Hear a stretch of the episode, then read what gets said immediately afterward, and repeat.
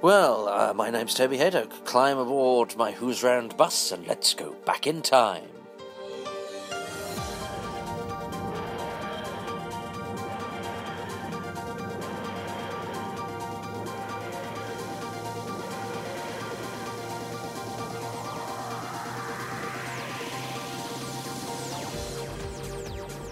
I'm not in the same location as my guest, but uh, he's very kindly fitted me into his busy schedule, so I'm going to ask him who he is and to tell me why I'm talking to him about Doctor Who.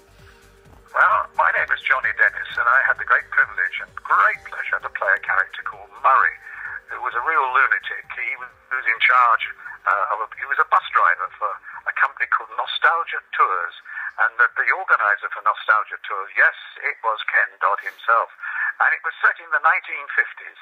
So it was a wonderful opportunity for everybody dressed up, Bonnie Langford and Sylvester and all everybody dressed up as, um, you know, mods and rockers. And it was absolutely fantastic. We had two great weeks in Barry, uh, in North Wales, where all the stuff is shot, of course. We're talking mid-80s here. And it was the, it was the best job I think I've ever done. And the marvellous thing is, uh, in the cast, it was an all-star cast. I think it was called the, the, Bannerman or Curse of the Bannerman, whatever it's called. Anyway, I had Don Henderson, one of the great heavies of all time, sadly no longer with us, Hugh Lloyd, Stubby Kaye, and of course Ken Dodd himself, and Sylvester. And there were, even the, the tiny parts were being played by real names. John Nathan Ta- Turner, who was the producer of the show, of course, was a great man for getting people that he liked or knew off of the stage or the television. So it was my lucky day when I walked in, and um, John Nathan-Turner said, "Oh, I know you. Uh, you'll do," and uh, that was it. And Murray was a, a, a real lively character. Um, quite nice costumes, a lot of laughs, and we had a lot of laughs doing it. Um, it was non-stop, really, uh, and it was, as I say, the, the most pleasant and jolly time um, with a, a, those days, things the sets used to wobble a bit, and so did the lines, and the scenes were a bit adjacent. Um, but uh, it was it was a real pleasure. That's enough for me for a second. No, it's great, and um, you're you're quite right. I mean, if you look at the, that cast, um, it's an extraordinary bevy of, of people who you would think had better things to do than be in a television program that the BBC was sort of neglecting rather at the time. But it was it still had a massive pull, didn't it, Doctor Who? Well, that's right, because they were all on. that. They were hot. You see, Hugh Lloyd had his own series. Don was a big star, and uh, Ken, of course, was the biggest, and Sylvester was just making his way. But the, the thing is, they all wanted to do it. You see, uh, having been asked, they all said, "Oh yes, please." In other words, it was like Jolly Jakes. Um, and of course, we had so much fun doing it. We stayed in the hotel just outside of Barry, uh, and it was way out in the in the sticks. So we were stuck out there. But it, it, so in other words, you made your own fun, and there was a big ballroom where there was party night every night, and uh, we did uh, impromptu cabarets. Certainly, Stubby Kaye and Sylvester got involved in that. Um, so it was it was just fun. It was fun. Uh, I mean, you couldn't call it hard work. I mean, it, it, you had to be disciplined, of course, uh, and quite right. I don't want people to think that we were not taking it seriously, but we were taking it extremely seriously. You couldn't help sometimes when uh, there would be a, a you know, the odd line would come out out of order. Um, Ken Dodd was the most disciplined of us all, and he was a, he was a, a lesson to us all. Very, he knew his lines, and um, he gets killed in the end, and he took it extremely seriously. He was he explained to me. I sat in the back of his Volvo with a bunch of tickling sticks because he used to sell the tickling sticks when he was on the road. And he said how nervous he was. And we're about two o'clock in the morning. We we're shooting this. I said, Ken, you're nervous, having done you know 14 hours on the stage somewhere. Um, yeah, he was. He was very nervous because it was his. He had done a little bit of acting, but this was a biggie for him, and was jolly good. I mean, he, a little bit over the top maybe uh, in the early takes, but then we all were. Because another thing, the, the, the very important thing to remember is that these people were very old pros. They knew exactly what where the camera was, so there was a lot of mugging going on, and there's a, little over egging, shall we say. Well, that's when, when I guess when you're playing outer space aliens, um, chasing an eccentric time lord, accompanied by Bonnie Langford. You're, you know, keep keeping it keeping it ultra gritty must must must be uh, not the order of the day. Well, there was yes, there was one. I do actually change from an alien into into Murray, and it was a Mr. Blobby suit. This is years before Mr. Blobby. So I was I was inside this Mr. Blobby suit, and I was wobbling up and down, just you know, saying take after take after take, and I had to stand there while the, then the machine, you know, it comes down and it turns me into Murray. So uh, these were before, you know, things were uh, state of the art uh, st- stuff. So I was in, in this suit for a long time. Uh, but there, there's a picture somewhere of me in this Blobby suit, which is uh, I was thinking of putting onto the onto the internet. But uh, uh, I think that would that would uh, certainly brighten up a few people's lives. Well, but uh, Murray was funny enough. Murray uh, kind of took off. Murray became uh, he, he was a, a, likely lad, a likely character, uh, and he was jolly chap. And even now, when I work in the theatre, uh, people come round at the backstage and they don't always want to see the show, but they always want the autographs, and and they all, all want to talk about Murray, and they want to talk about the show. And it was it was very popular, um, and not because one was in it, but it, it was extremely popular among people who who remember the series because it was fun.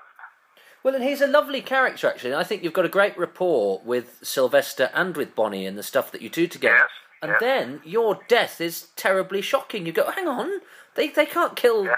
Murray. He's really nice. Yeah, well, that, that they almost did actually, uh, for, for, for real. Uh, the idea was that I was I don't drive, you see, but I'm, you know, we were I was mocking up driving this um, lovely 1950s coach, um, and it was lovely. There was a double screen, and they said this uh, out and it's going to crash into the screen. You'll be perfectly safe. Those those are the magic words, perfectly safe. So I'm behind the screen. They've got a camera uh, two ways. One one from me and one uh, shooting through the screen. So you, you get me. There's, a, there's some terrible pictures of me screaming. Um, so anyway, they let this thing go and it smashed and it it and it uh, it disintegrated just in front of my nose and just touched the end of my nose. So hence safety glass and all the rest of it. I can tell you now, it was the most realistic screen and look of horror on anybody's face. And it was a terrible death for us all. Yes, it, Dreadful. yes, very sad. Not all, because Bonnie, Bonnie survived. She's yeah, she was she was under contract for the whole series. I'm afraid. That's right, Bonnie, that's so right. It was going to be all Yeah, I didn't get that. You um, and you you look very at home in in the setting. Is it fair to say that you know the the sort of Well, the- that was not my period, oh boy. My Yeah. period, the 50s, 50s and 60s, yeah. I was at my height. I was but a lad then, of course. So, oh no, it was it was fun. I mean, the dressing up, it was just fun. And then we had a big party scene in it, which you know, where everybody had to do the, the, the shake and all that sort of thing. And dear, the late Brian Hibbard, who was a pop star of his own right, of course, sadly passed. But uh, he was he was the main rocker, and he he was uh, singing away like good. I mean, it was the party was a real party, uh, and then uh, when when it all finished and the wrap party, that we turned that into one of the best parties ever. yeah, it's true. It was quite. A, it's a sort of multi-talented cast, really. Everyone could everyone could um, could do, do do a turn. Yeah. They all could do a turn, and they all wanted to do it, um, and they ran to the job. You know, it was the weather was wonderful. Played a lot of cricket, I seem to remember, and but everybody ran that was enthusiastic. Nobody was hanging about saying, "Oh God, this is boring." So you know, we used to watch each other work. So that, which is not always the case. Um, but watching Sylvester, he, he was he was wonderful. I mean, he is a wonderful actor. Uh, but he, I just I just thought he was terrific. I love his energy. I loved his danger. I like actors who are dangerous, and Sylvester was dangerous because you never knew what he was going to do. Fantastic. Well, uh, and and what the listeners might not know is if, if they just know you from from your television work, Doctor, is you, you're you're you're one of those actors that has has this wonderful sort of mosaic of a career. And, um, and and some of our listeners in the states, because we have listeners all over the world, might not know, for example, what the Grand Order of Water Rats is and what all that side of, of your work is. So Well, you may maybe fill them um, in a little bit. Yeah, the Grand Order of Water Rats is, is uh, over 100 years old, uh, and it's a world organisation because um, and the early rats were Charlie Chaplin, Laurel and Hardy, and all these uh, Danny Kaye, and all these people. um, they were. The idea was to raise money originally to help other artists, artists who were struggling. And then it became associated with children's charities like the, the children's hospitals and things like that. And it grew and grew and grew. We used to do Sunday concerts to raise a few sh- shillings for the actors. And then eventually became the Royal Variety Performance, which some of your listeners may know about, uh, which is the biggest variety show on television. And the money goes towards helping the, the home for actors at Brinsworth, which is in North London, uh, again for variety artists who've fallen on in difficult times. So, and it's, it, you get inducted into it. I mean, it's, it's an immense honour, and I've got, I've got my badge. It actually called an emblem. I shouldn't call it a badge, but I'm stroking it right now. It's a gold badge, badge which um, is, is very prized uh, amongst us. And um, a lot of the people of, uh, uh, in the profession today are very proud to be a member. So that's what we do. Um, other aspects of, I suppose, of working in the States, I did a, uh, um, an interesting show called Upstairs and Downstairs, which was a very big um, show in the States. And um, it, it, how that came about was um, it, it ran about 26 minutes because of the commercial breaks on public television. And Alistair Cooke, the, the great Alistair Cooke, um, used to fill in for five minutes with some music hall songs.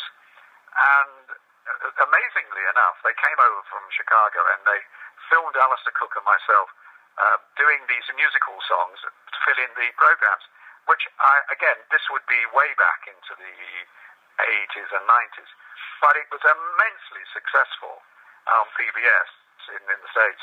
So, uh, and then of course, then so much so that one got requests to go to America and perform the music hall vaudeville type shows, and which we did for many, many years. So it was a, again, it's, it's funny one door opens and, and it's a, it's an amazing business. This um, and to, to, to work with the great Alistair Cooke, um, especially in that kind of world, it was fascinating. Yes, and I, I um, I've always enjoyed my trips to America. Um, I've done, I did Beyond the Fringe, uh, an early revue, produced that in the States, and I've produced shows, um, musicals, and stuff like that in the States. So uh, I'm, I'm lucky, lucky to be able to do it. Um, fortunate, actually, I think is the word I'm looking for. Yeah, but you've um, but you strike me as one of those those people who doesn't like to be idle. So if there's nothing happening, you'll make your own you'll make your own work that's and open you your own doors. Yes, that's what you do. That's what you do. Um, uh, right? You know, it's important to be curious. The most important thing, if I people say, what's the most important quality to have? Be curious. Be curious about how does this work? Why does that work? How does that do? Why do these people do that? You know, ask questions. Uh, I ask a lot of young actors say to me, um, watching you work, I said, why don't you ask me questions then? Just say, why, why did you do that? And then explain to them. So, you know, you learn by doing it. And uh, I, I'm, that's why I'm very keen to encourage young artists uh, to come forward. And what we do now is, and our shows that we've got one this next week, uh, getting young artists to be in the show, to, to open the routines with a, a dance routine or something, and we get them on the stage. It's very important. And do you, do you prefer live performance to, to television, or Yes. have you enjoyed having the mixture? In a word, yes, yes. I think any, ask anybody really, um, because you, it, it's it's of that moment. Um, there's no point in recording it. It's it's of that moment, all mistakes and all. And in my case, I, I compare the show, so it's I suppose in a way it's about an hour and a half of me just standing there. Um, and I know exactly. I, I, I approximately know what I'm going to say, but stuff happens all the time. It's stand up really, and and that's you can't buy that. That's the joy of of working in live theatre. Whereas television is, especially these days, where we are in the, I hate to say that terrible word, we are in the hands of the, the talented amateur who come, who have to say a line to camera uh, with, with an autocue and, and still can't do it. So they do, you know, 18 takes or something. This is crazy. I think you just, you know, it's, it's a wrong world. Anyway, I don't watch television. Um, I, am not very good on anything mechanical, as you probably gather by now with my mobile phone. but I just, I just feel um, live theatre, crikey, you know, since Shakespeare's Roman times, Greek times, you know, here we are. We're, we're blessed to be a part of a great line of people. And you, you love the history, don't you? I mean, you watch you watch the the, Ah. the old performers and the music hall. Oh, And, well, that's it. Well, I'm, I'm an old performer myself, so I know most of them. But I'm at the Garrick Club in London, which is uh, the Actors Club, uh, in, right in Leicester Square, right in the West End. And it has on the walls all the great actors, portraits of all the great, great, great actors. So you're surrounded every inch of the way by. Uh, there's a chair that belonged to David Garrick. There's a, a cane that belonged to Sir Henry Irving, and you know they're, all here. All the ghosts are here. So yes, I do love my history. I think it's important for young artists to do understand where you come from and to appreciate it and um, and have respect for those who've gone before. Well, Johnny, I, I think it's probably a good job we're not in the same room because you're uh, an established master of ceremonies who loves the history of his profession. I think we might be the same person, and uh, just not allowed to appear in the same building. Um, well, I'm perilously close to exceeding the time I spent, so I just want to touch on one thing before I ask you the two final questions. Is that you you, you have a foot in both of my huge passions, which are Doctor Who, and of course, what a lot of the listeners won't realise is that if ever they've watched a cricket match, quite often the person announcing. So, how did you become the announcer of of uh, uh, uh, international cricket matches? Well, again, it's a fluke. Uh, the chap who was doing it, who was an actor, suddenly got a film, and uh, he asked me, and I was dreadful. And and uh, I did it again. He got another film, and then I thought, well, I could have a crack at this, and I got better. I gradually got better. And it, what 25 years later, uh, I've been doing it. I was at Lords just now. I wasn't working today, but I I don't do it all the time these days because I'm busy doing other things. But it was it is great fun. It's like call in, in America. You call the game. You, in baseball, you call the game. Right? You have the announcer doing doing the games, and and you become I become the voice of cricket, which is something I you know kind of very proud of. And I, I agree that uh, they they do recognise the voice when you go in. Uh, I mean, the famous people, you know, uh, in the baseball world also have had their own distinctive way of doing it. But I, mine's a little bit. Uh, it, it's very English and very MCC. Uh, but it's great fun. I mean, the best seat in the house and get paid for it. Yeah, can't beat that. Uh, and one of your, and uh, of course, Alan Curtis, who who um, preceded you, was was was, uh, was also in uh, Doctor Who, but back in the sixties. Way back, and, uh, and a lot of Carry On films as well. Yeah, The great man, Alan Curtis. You've interviewed him, haven't you? I, I've spoken. I've been to Alan's place. Yeah. yes, a great man, great man. Well, Johnny, uh, thank you so much for your time and for doing it at the midst of a very busy day. I'm really grateful. Um, I just have a couple uh, of questions to record with you, and then I'll I'll say cheerio when I've after I've stopped the recording, if that makes sense. So we say bye bye properly. But um, uh, the first question is: uh, You've kindly given your time. I don't get paid for this. The listeners aren't paying to hear it, so we ask them to donate to a charity uh, as a result of that. So, what's your charity, please, Johnny? Well, it's the Lord's Taverners, uh, which is um, a sporting children's charity, giving youngsters a sporting chance. Those handicapped children who don't get a chance to play sport, uh, it's called the Lord's Taverners, and uh, it's a it's the biggest cricket charity or sporting charity. They play golf as well as cricket and other sports as well. Uh, and they raise many millions of pounds a year. And the, see, the sight of how those wonderful kids enjoying uh, some sport is uh, recompense enough. Uh, and the final question is, Johnny, it's um, Doctor Who is 50 years old this year. It started the day after Ah. day after Kennedy's assassination. So, what is your message to the legions of Doctor Who fans out there who are still watching Well- the show? Having just done a, a, a, a conference, a convention last Sunday, um, I don't do too many of them because they, they don't know where I am. Um, but the it, it was all I can say. It was utterly charming. People were very courteous, and they and they, they came in costume, and some are dressed up as Sylvester and all the rest of it. It was wonderful. But I think it's fantastic.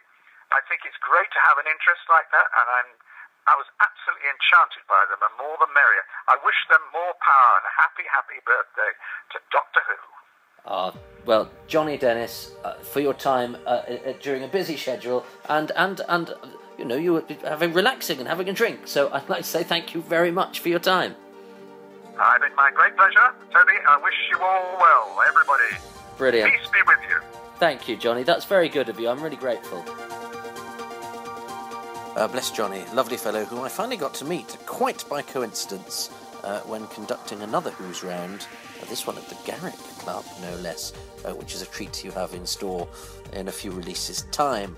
His charity is the Lord's Taverners, which is lordstaverners.org, L O R D S T A V E R N E R S.org, lordstaverners.org. If you could donate in lieu of payment, because uh, you don't pay for this, that would be lovely. You can follow me on Twitter at Toby Hadoke, at T O B Y H A D O K E. Big Finish are also there and are easier to spell, so I'm not going to patronise you by so doing. Stay tuned for another Who's Round, which brings us into the realms of the new series, the Moffat era, no less. Uh, there's a preview of that coming up, but in the meantime, stay safe, stay happy, and uh, keep listening to this Toby Hadoke's Who's Round. Ta ta! And then even then, halfway through recording the script, I was like, oh well, this isn't this isn't a uh, this isn't a cartoon, and that ginger girl's vaguely familiar. And hang on, that's Matt Smith. You know, I've, I've been reading the papers. He hasn't started. He hasn't been on telly yet. But that man walking across the screen there is Matt Smith. So I stopped and said, "So is this the actual Doctor Who?" And they went, "Oh yeah, yeah. Did we not tell you?" And I went, "No." And I went, Am I going to be on Doctor Who? And they went, Yeah. And I said, Am I going to get fan mail? And they went, Probably. and, um, and I was quite surprised because it was only about two or three weeks before it went out. Um, And a mention for my good friend Michael McManus, uh, for it was he who put me in touch with Johnny, and I'm very grateful. Thanks, Michael.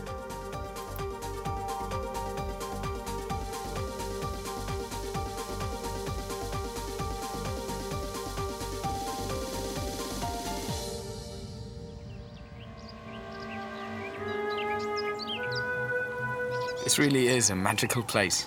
Especially as it holds a secret. It does. I didn't know. Of course you didn't. It's a secret. and no one knows about it. My safe place. Dark shadows in the twinkling of an eye. This is nice. What is that noise? Whistling? I don't think so. I've been told girls never trust a man who can't whistle, so I thought I should practice. Sounds silly, but I smell the whole world from here. The world that's just out there and beyond the sea. Not seen much of it then. The world? None. Just Collinsport. How about you? I've seen lots of world. I like you. I didn't say that. Yes, you did. Are you going to tell me about how you know Jessica? It's lovely. The way it trickles over the flat stones. And look there. Can you see? See what? That stone. The water's worn it away. Oh, it's carved. Letter J. How about that? Are there any fish? A stone. You got me a stone. Not just any stone, obviously. Look carefully. My initial. Yeah. It, it is. It, it's a J. Made for you right here in Collinsport by Collinsport water running over it and carving your name. It means you belong here. The garden had always been crying out for a pond. My daddy didn't like the idea, so it wasn't until I lived here with my husband, my my my late husband, Ted, that we had the pond put in. We filled it together, planting lilies over one autumn and said we'd wait till the spring to get fish. Then, one day, I was by the pond and saw a pair of small black fish, happy as anything. They got there by themselves. A bird or something must have dropped fish eggs, or they were in one of the plants we bought. But it was so magical, and my son Ed, of course, was delighted. We never gave him an explanation, just told him it was magic. Then there's me right out of questions. Oh, I doubt that. You could, for example, ask me what my name is. If I wanted to know, I could. Nate. My name's Nate.